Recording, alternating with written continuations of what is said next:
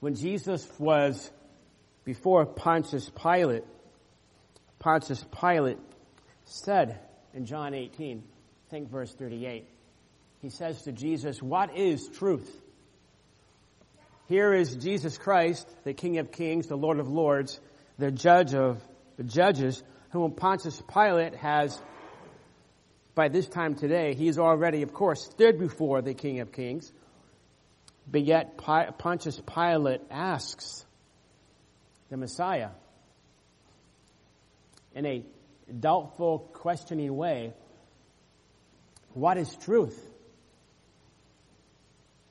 That's been an issue for thousands and thousands and thousands of years. What, what is truth? And it's still an issue today. I'm sure you're aware that the Department of Homeland Security has launched a new type of agency called the Disinformation Governance Board. That's its official name. It has become known as the Ministry of Truth in quotations after George Orwell's and his book, after his kind of critiquing prophetic view of what might happen to the earth. That is that the Department of Homeland Security, the, the government wants to be careful to guide people into truth. The government is concerned that we may not be able to discern on our own, and so they need to be able to correct us, to give us the correct information, to give us the correct narrative. The Department of Homeland Security believes that is, under the current administration, their responsibility. Well, I say in quotation marks I say in quotation marks, luckily, okay, that word luckily I'm saying in quotation marks. We have Truth Social to help us. Do you know what I'm talking about? You don't know what I'm talking about? On one hand, we have the, let's, if I can say, the left, the Democrats, under Biden, Department of Homeland Security, we have the Disinformation Governance Board. And that's sad because it's, it tends to be like this mini, ministry of truth that the Nazis and communism had to uh, squash free speech. But, again, quotation marks, we do have Truth Social. Truth Social is Trump's new media project. It's like Twitter, but it's called what? Truth Social. In a sense, then, in a sense, on the left, you have a group of politicians and people, men and women, that are saying, we know the truth and we can guide you into the truth. Then on the right, you have the Republicans.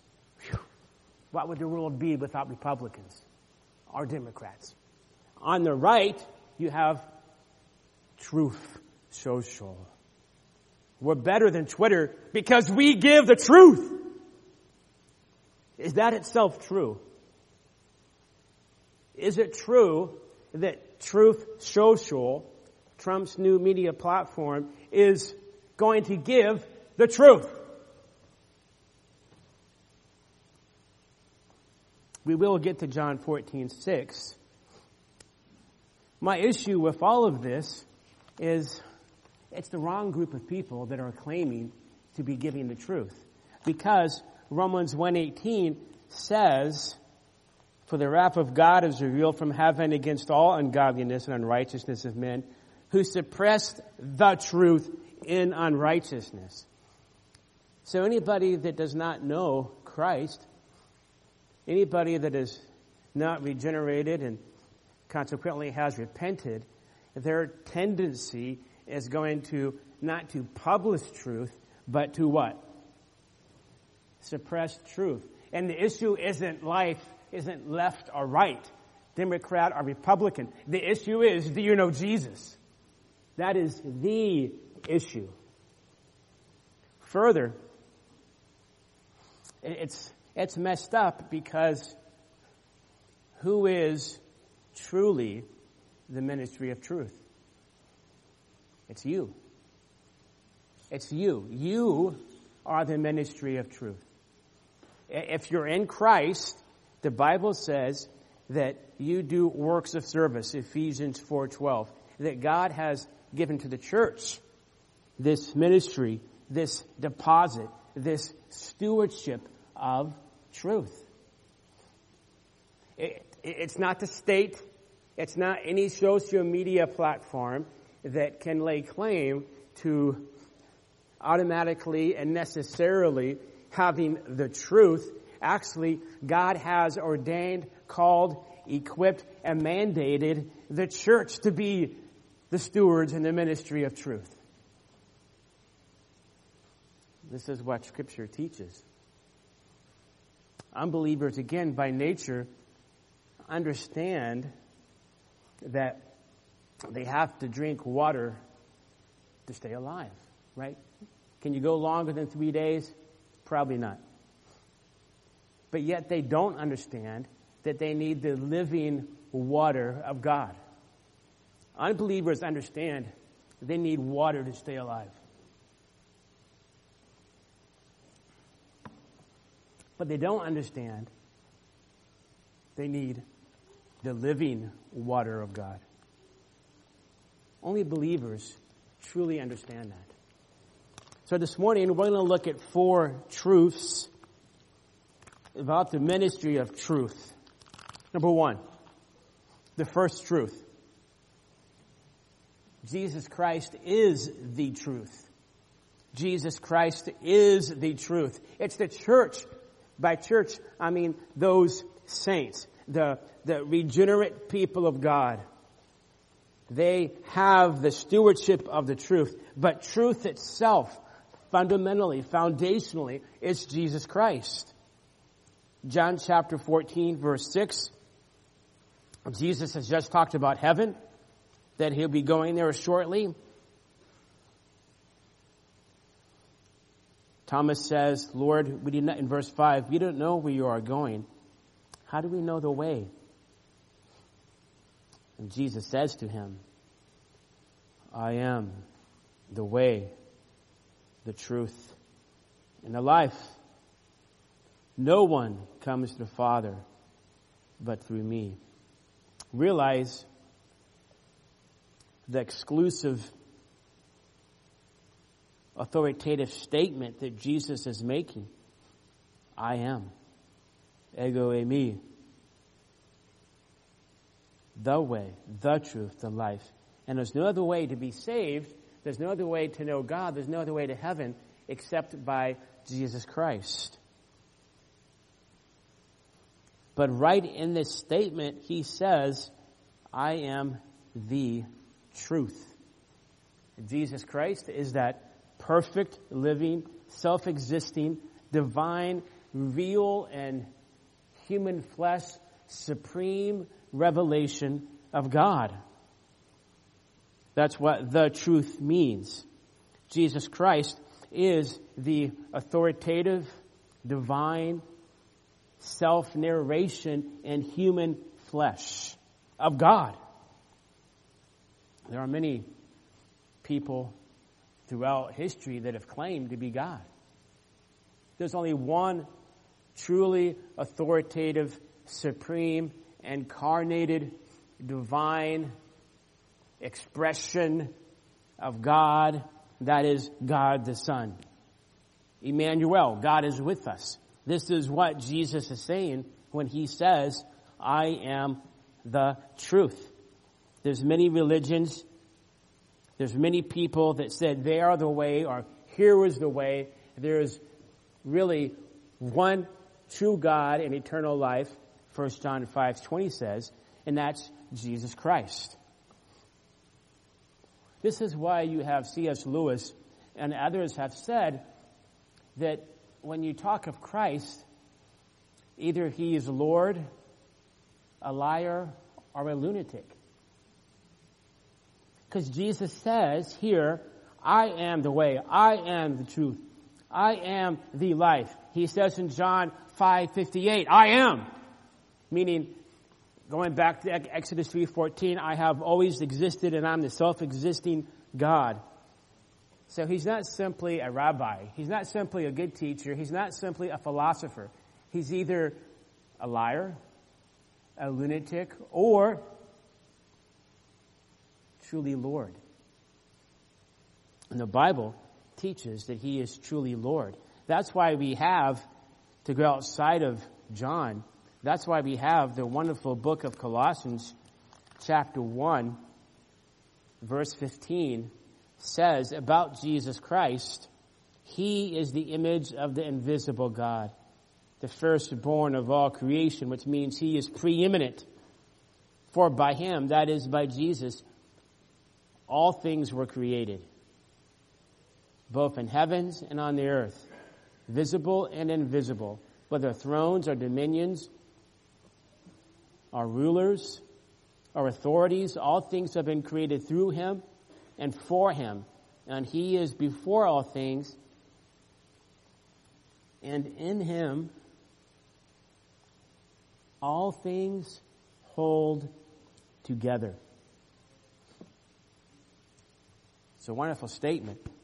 He is before all things. He's always existed.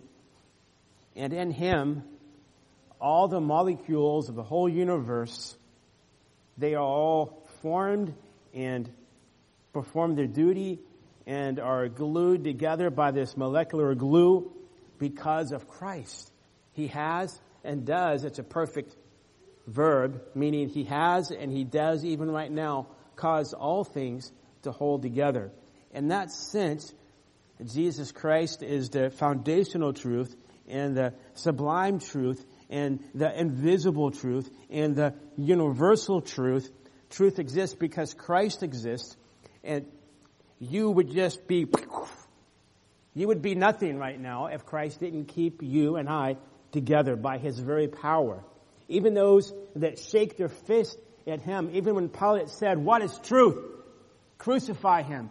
At that very moment, it was God the Son that was keeping the very molecules of his crucifiers together. That is the truth. You have the core salvation truth that Jesus is speaking of in John 14, 6, when he says, the truth is, there's no way to get to heaven to be right with God except for me. It's not by being good. It's not by being Jewish. It's not by going to church. It's not by having a Christian father. It's not by any other means except by faith in Christ.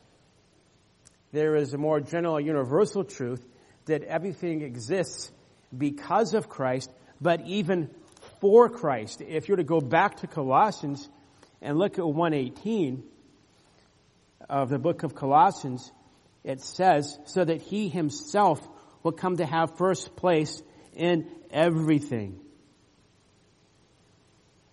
That's Colossians 1.18. So that he himself will come to have first place in everything. That is your purpose, my purpose is to give privilege and preeminence to Jesus Christ. He is Lord of Lords, King of Kings. He's the creator and sustainer of the whole universe. He's the lion and the lamb. He's the judge, the king, the Messiah, and the savior of the whole universe. And it's by his pleasure that we live and move and have our very being. That is the foundational truth. That is the, the core truth. That's what this ultimately, foundationally means in John 14, 6. Therefore, if you, if you look at your notes, therefore, you must know Christ and take shelter in Him to have true joy and happiness. Everybody, to have true joy and happiness and well-being forever and ever, must take shelter and refuge in Christ alone. That's why you have Psalm 212 that says those, those beautiful words, kiss the Son, lest his wrath soon be kindled. Blessed are those who take refuge in him. Psalm 2 is all about Jesus being king. Our response to Jesus being king, being the Messiah, being the Lord, being the reason for life, the one that is life and created life, is that we give our devotion, our faith to Him and take refuge in Him and not in ourselves and, and, and not in gold, not even in the church, not in our family, not in our good works. We take refuge in, not in our repentance. We don't even take refuge in our faith. We take refuge in who? In Jesus Christ alone. Because truly, He is the truth. He created all things. He holds all things together. He rules the whole universe. And even Ephesians 1, 10 through 11 says it's all going to be summed up in Him. This is why a person can have three doctorates and be incredibly stupid. A person can have three doctorates and really be incredibly stupid. They can be a fool. I'm not making this up. This is what scripture says. Romans 1:22, professing to be wise, they became fools. Verse 21 says, even though they knew God, they didn't honor him as God or give thanks, but became futile in their speculations and their foolish heart was darkened. And you know the rest of Romans 1. All the sin that they engaged in because they've turned their backs on what they know to be true. So what I'm saying that the Bible says is that the fundamental foundational truth is that God is real God exists in three persons. God the Son, Jesus Christ is real. He's King.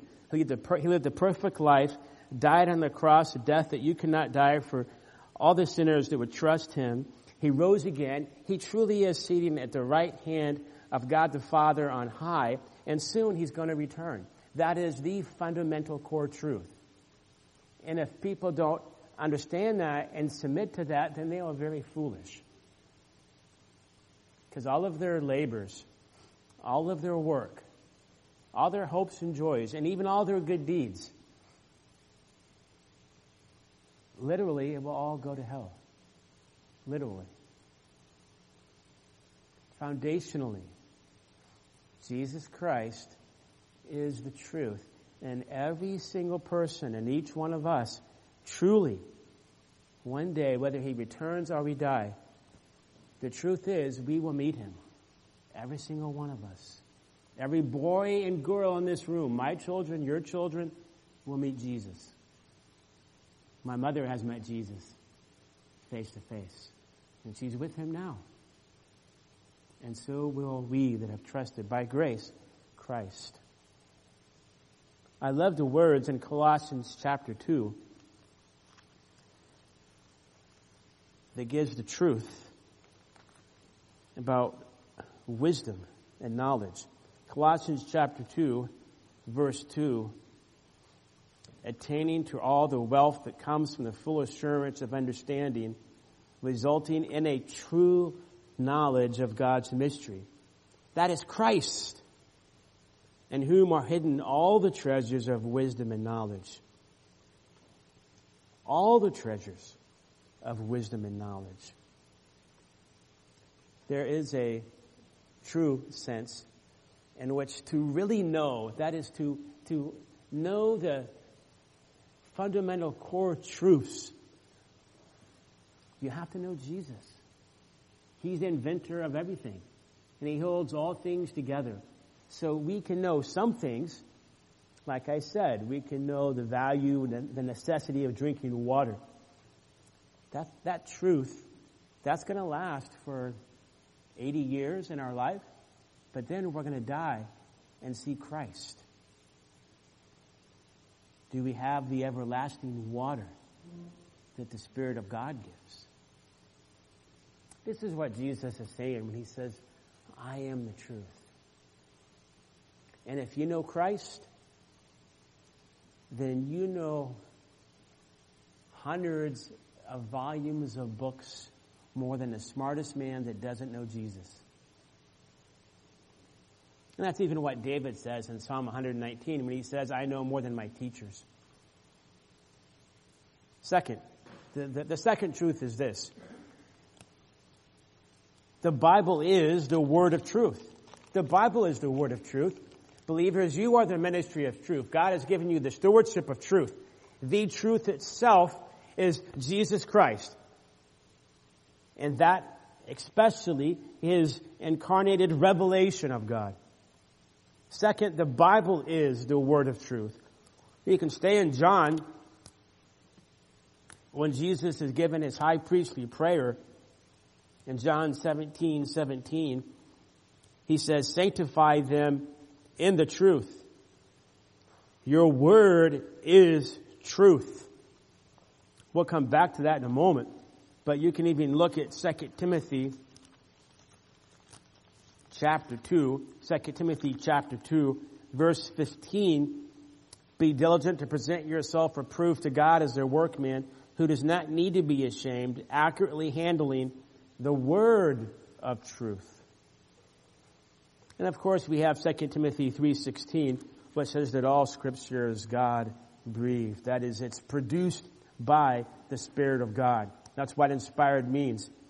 Theopneustos.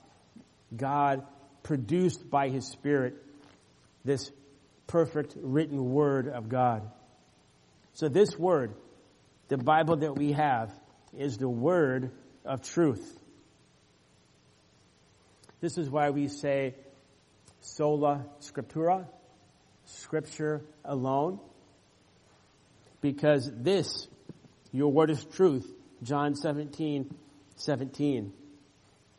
And the truth will set us free, which we'll mention later. This is why we, again, why we say sola scriptura, because the Bible is not just an authority. It is the highest authority. And it's not just the highest authority for Christian faith and practice. It's the highest authority that is 100% perfect, infallible, and inerrant in all that it says. There are all other authorities. There is general revelation, that's a type of authority. There's authority in the church. There's state authority.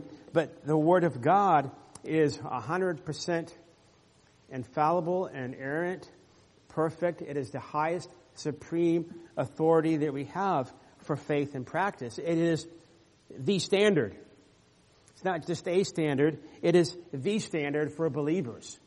Now, it's not a history book and it's not a science book, so it may not use the precise historical term, terms that historians use today, and it's not a science book, so it may not use scientific terms, but when it does speak on history and when it does speak on science, it is 100% reliable and perfect. It's the Bible that interprets science, not science that interprets the Bible. It's the Bible that interprets history, not history the Bible. History and science can collaborate what the Bible says, but because thy word is truth, because this is a product of God, then it is 100% reliable, authoritative, and perfect in every single area that it touches on. It is truly the word uh, of truth. There are many times, not just recently, but throughout history, science will say, well, this is what science says, so that settles it. Like evolution. How many times have I talked to somebody and they say it's a scientific fact that evolution is real? Why? Because science says so.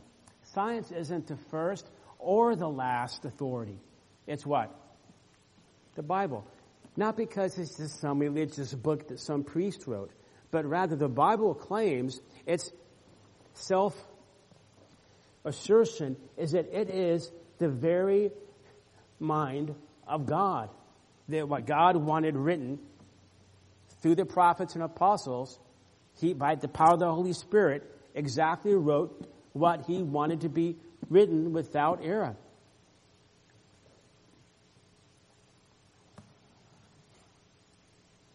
Psychology is not the first or last word. The Bible is. No human book even by your favorite Christian author, is a first or last authority. No conference, even if it's the Grace Community Church Shepherd's Conference, is the first or last word on any issue. It's what? The Bible. No creed, no pastor or priest can give the first and last word, but on any issue that is the supreme, highest, 100% perfect, authoritative statement, it's the Bible. It's God's word. Thy word is true. As a husband and father, I don't have the last word. God has the last word in His word. That's why even in the book of Psalms, it says that God exalts His word together with His name.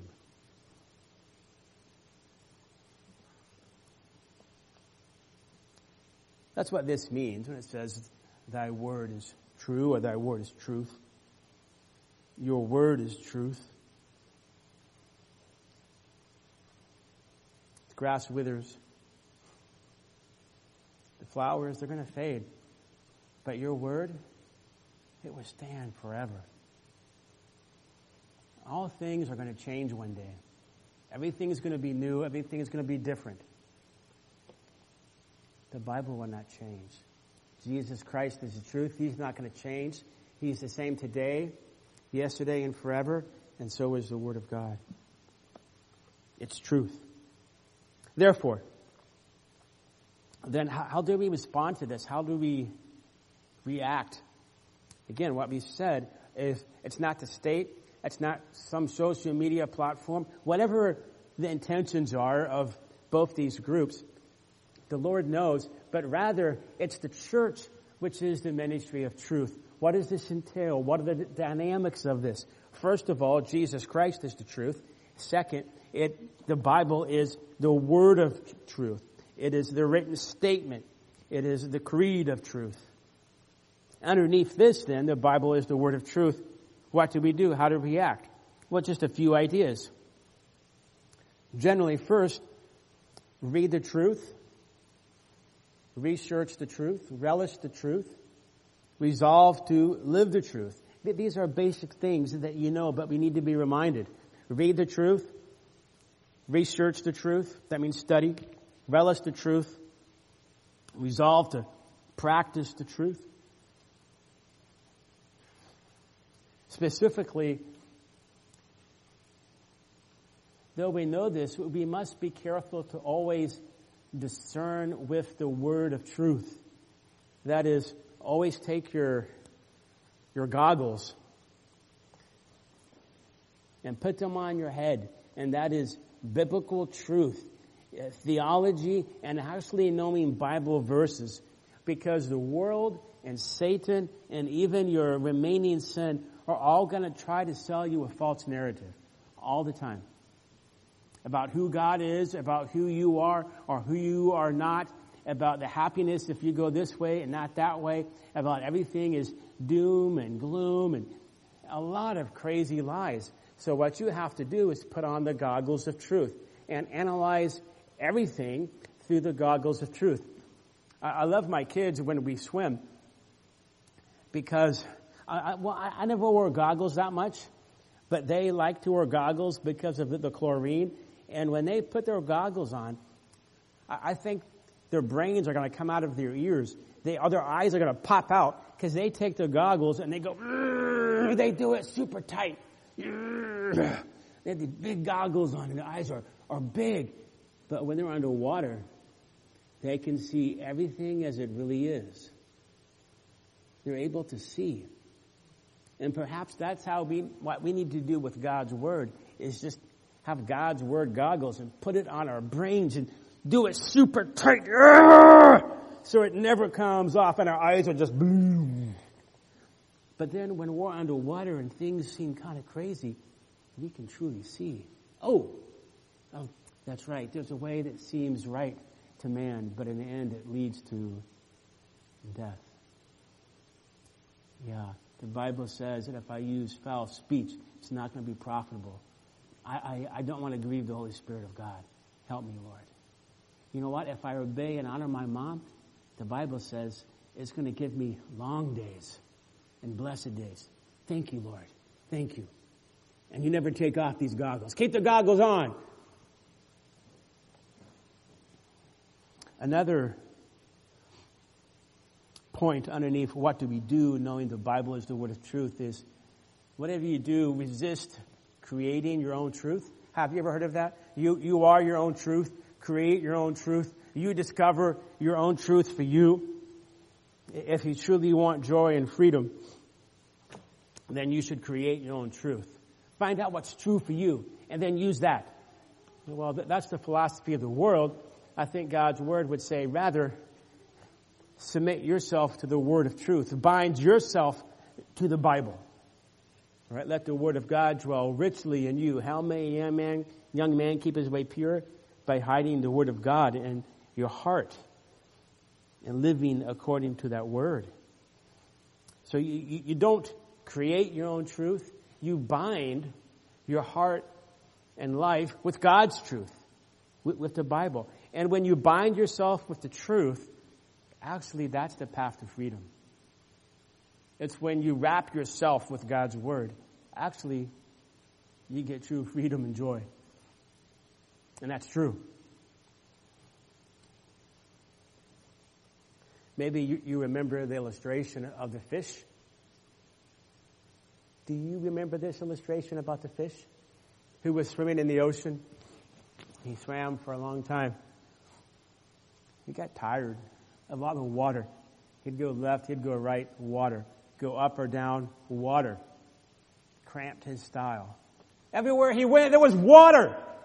And so he began just to, in his mind, I want to be free. I want to be free. Sometimes he'd come to the surface and he would look out and, you know, he could see these humans playing around and running around. Man, they're so free. I want that. So, one time he decided just to go for it. Maybe he could create his own truth.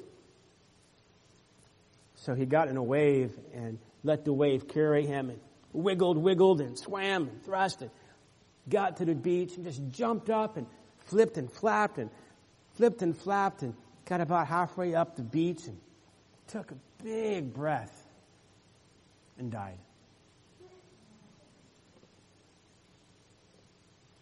He was free of the water but he was dead. I hope that illustration gives the point. We can think that, God, you're, withholding something from me, like Genesis 3. If, if I could truly go my own way, do my own thing, I would be so happy. You might have a type of happiness for a while, and then you're going to have disaster and destruction for eternity. Bind yourself with the word of truth because the truth is God will bless you. God is a God of love and of goodness and righteousness and kindness. Satan is a liar. Third, there's a third truth. And that is that the church is the support and pillar of the truth. It's the church which is the support and pillar of the truth. And this is why, at least in part, I've said that really it's not the state, it's not the social media that has a claim to the deposit of truth. They are actually not stewards of the truth in terms of being ordained by God for that purpose. Rather, it's you, the church, which has been called and ordained by God for that purpose. Uh, look at 1 Timothy chapter 3, verse 15. But in case I'm delayed, I write so that you would know how one ought to conduct himself in the household of God, which is the church of the living God, the pillar and support of the truth. Isn't that a, a stunning statement? Does it sound backwards? If I was writing this, I would say the word of truth is the support of the church. That's what I would have written. But that's because I'm not wise. I don't know God's perfect plan on my own. Rather, this verse says the church is the pillar and support. It is that which is the foundation. It guards, it protects, it, it stabilizes, it puts forth, it secures the truth. Certainly, the Bible says, by the word of truth, through the power of the Spirit of God that the church was created. It is by that word of God that was preached to you that you and I are regenerated. The word gives birth to church, and then that which gave it birth, the church has a stewardship to protect it, to guard it, to display it, and to communicate it. So, by church, then, is meant not a denomination. It's not meant a piece of brick and mortar. It's not meaning everybody that comes to our local church. But first, universal, all those that are truly regenerate and saved, born again, they are the support and pillar of the church. And then within that, those local assemblies and the saved that are there, they are the pillar and support of the truth. They guard it, they protect it, they establish it, and they communicate it, and they pass it on to the next what? Generation. So we can say this. It's not the state, which is the pillar and support of the truth. It's not. They don't have that responsibility. And I've heard, and I've addressed at times, when presidents speak and quote God's word and they misquote it, that's wrong. That's not their responsibility. It's the church's responsibility.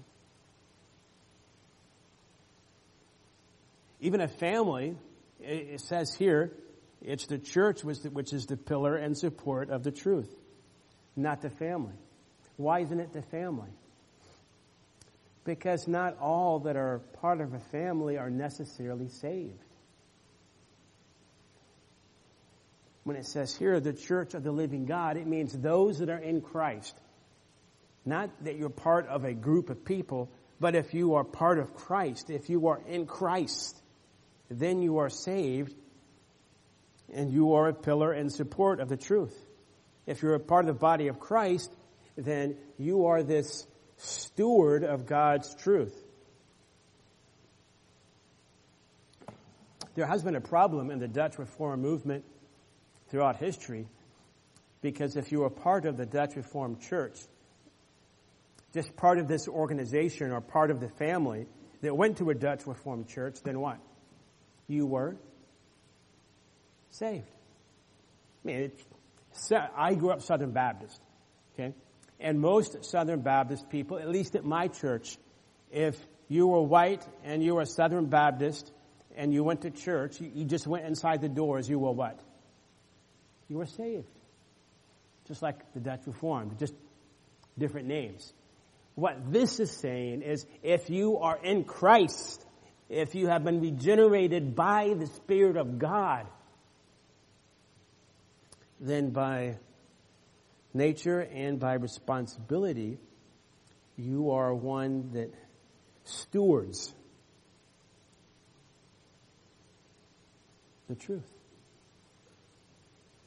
So, as a regenerate person, as a believer, more than the Department of Homeland Security, more than Truth Social, we as a church as stewards, have a higher responsibility before God and handling truth, the truth. And yes, the Department of Homeland Security and Truth Social are not necessarily saying that they handle God's Word. But the foundational truth of everything is that Jesus Christ is real. God is real. The Bible is true. Jesus Christ is King. There's a heaven, there's a hell, and all of us are going to meet God face to face. That is the fundamental truths that interpret everything. And so if people don't understand that and submit to that, then what do they really know? Now, I heard Trump say recently that Truth Social is, these aren't his exact words, but he did say Christian. He said it is, it has a heavy Christian influence. Maybe. Maybe it does.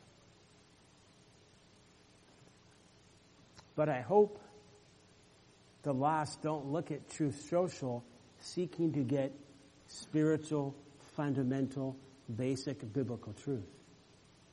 Because that's not its duty. That's the duty of the church, of you.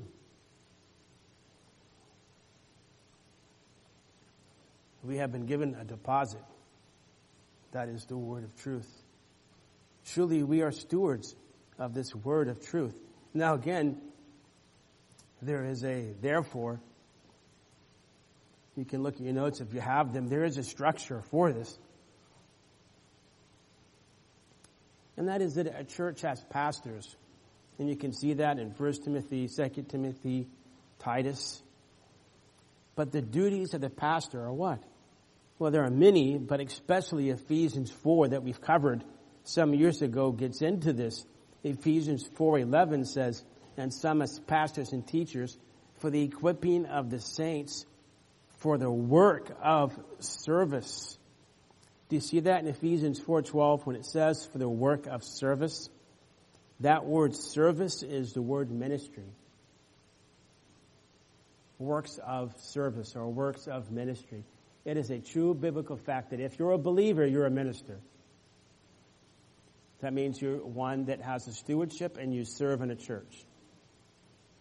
All pastors are ministers, but not all ministers are pastors. All pastors are ministers in a sense that they should all be serving. All pastors are not past, all ministers are not pastors. What do I mean by that? Every Christian is in the ministry in the sense of God has equipped them and called them and gifted them to do works of service, works of ministry. In that sense, then, you, Pilgrim Bible Church, those of you that know Jesus, you are the ministry of truth. God's given you, He saves you. You have Christ who is the truth. You have the Bible, which is the word of truth. He's called you to do ministry. You have the deposit of truth. In Ephesians 4, all talks about the church growing because people are doing what they're called to do by God, which in some way will involve the truth. That's why it says in Ephesians 4:15 but speaking the what? Ephesians 4:15 but speaking the truth in love.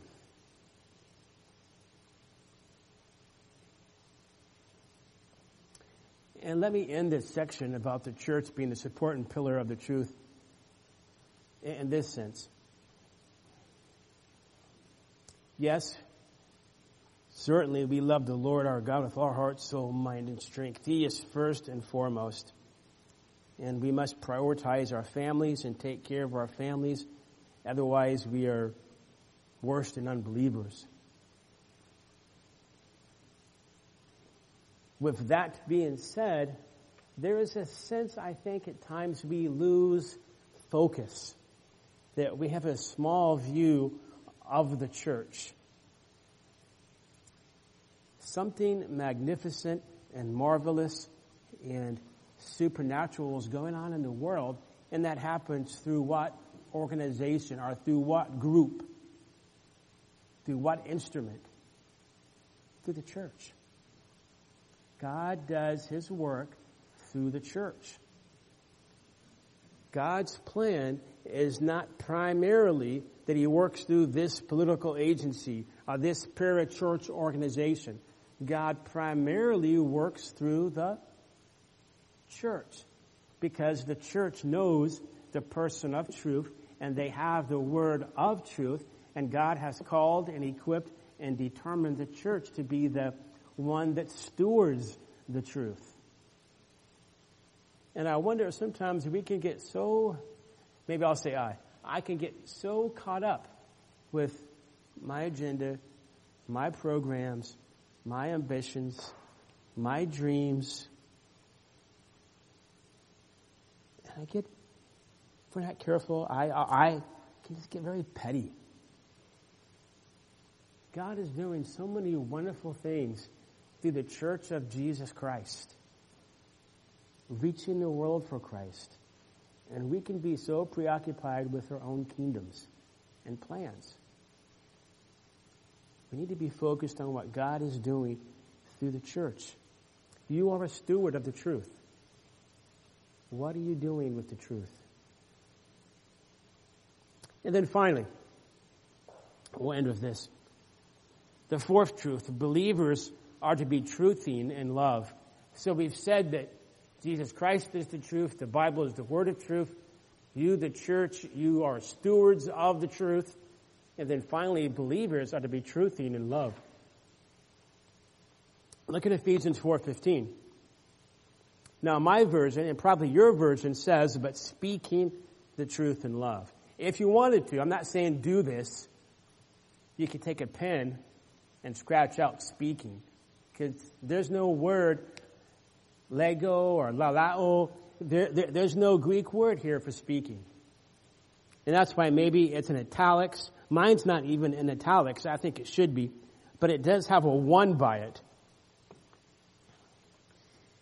It's just the word for truth. And it's what's called a adverbial participle. Why is that important? Because it's not the main idea. The main idea is we are to grow up into Him, Christ, who's the head. As a church, individually and corporately, we're to grow in Jesus. How do we do that? By practicing truth and love. Paul pleases at first to provide emphasis. So you could say it like this. We are to grow up in Christ by practicing truth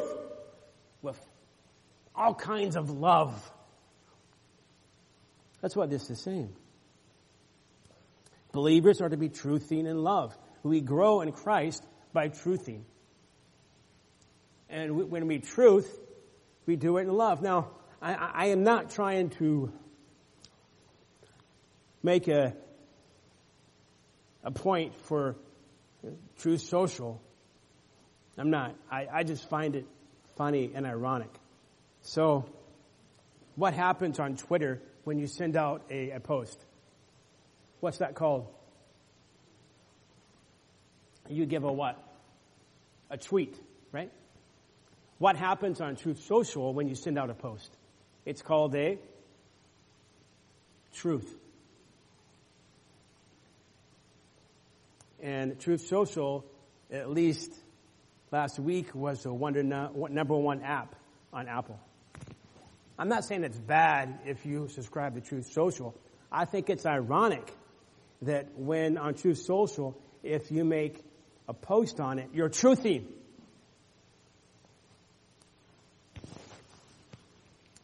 This passage is saying to grow in Christ by your life and your lips. You need to be truthing in love. But it's not talking about social media. It's saying be honest, don't be a hypocrite, and don't be a heretic with your lips and your life. That is true truthing. Is that you present by your life and by your words the true narrative of the value of Jesus Christ. Because Ephesians 4.1 says, walk in a manner worthy of your calling by which you've been called. Ephesians 4 1 and following, the main idea is that because God in Christ has saved you in a wonderful and a powerful way, demonstrate that in the church. One of the ways you do that is by truthing in love, by living according to and speaking about the true narrative that Jesus won, that he died and rose again, and he's conquered all power, authority, kingdoms and evil and lords. That goes back to Ephesians 1.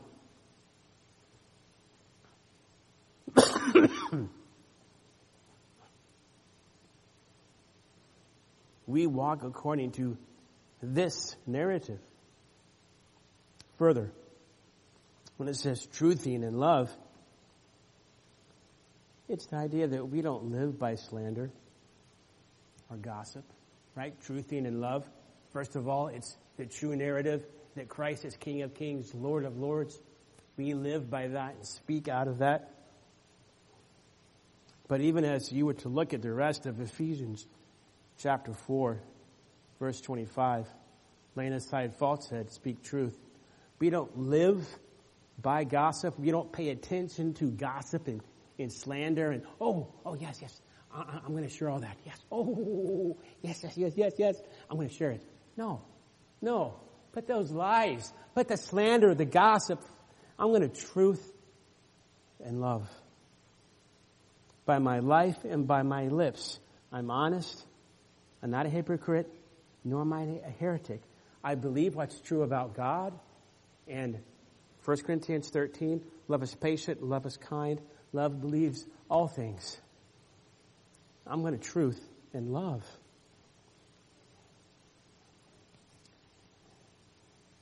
It's truly kind of like psychological warfare. What I mean is Satan. Right? Spiritual warfare is kind of like psychological warfare. What, what I mean is that Satan is going to seek to give us a, a false narrative about ourselves, about God, about Christ, about life, about heaven, about the value of following the Word of God, and, and about truth. And even remaining sin that's in with, within every believer gives us lies. We're seeking to convince us of this other narrative about God, about Christ, about life. Going back to Genesis chapter 3 with the tree and, and the fruit that Adam and Eve ate goes back to the spiritual warfare principle. And at the core of this is by faith we believe God's truth and we speak truth and we live by truth with one another in our marriages, with parenting, as children, in our church, at work, with our neighbors. We have this standard. I'm not going to be a heretic. I'm not going to be a hypocrite. I'm going to be honest with the truth of God's word and with my life. And when I do this, it's all going to be out of love. It's going to be out of love, even with my enemies, as John was talking this morning. I'm not, not going to hate my enemies. I, I'm not going to, because sometimes we can say, brother, open rebuke is better than hidden love. Slam! And then we say all kinds of harsh stuff. Boom, boom, boom. And love. Well, love is Yes, we, we do at times speak some firm and some hard things, but love is also kind and wise and, and gentle and, and patience, patient and long enduring and suffers and is good and seeks to do good to others. This is truthing in love. We live by God's narrative and we seek to be honest people with God, with others, all the time seeking to kindly do good to others.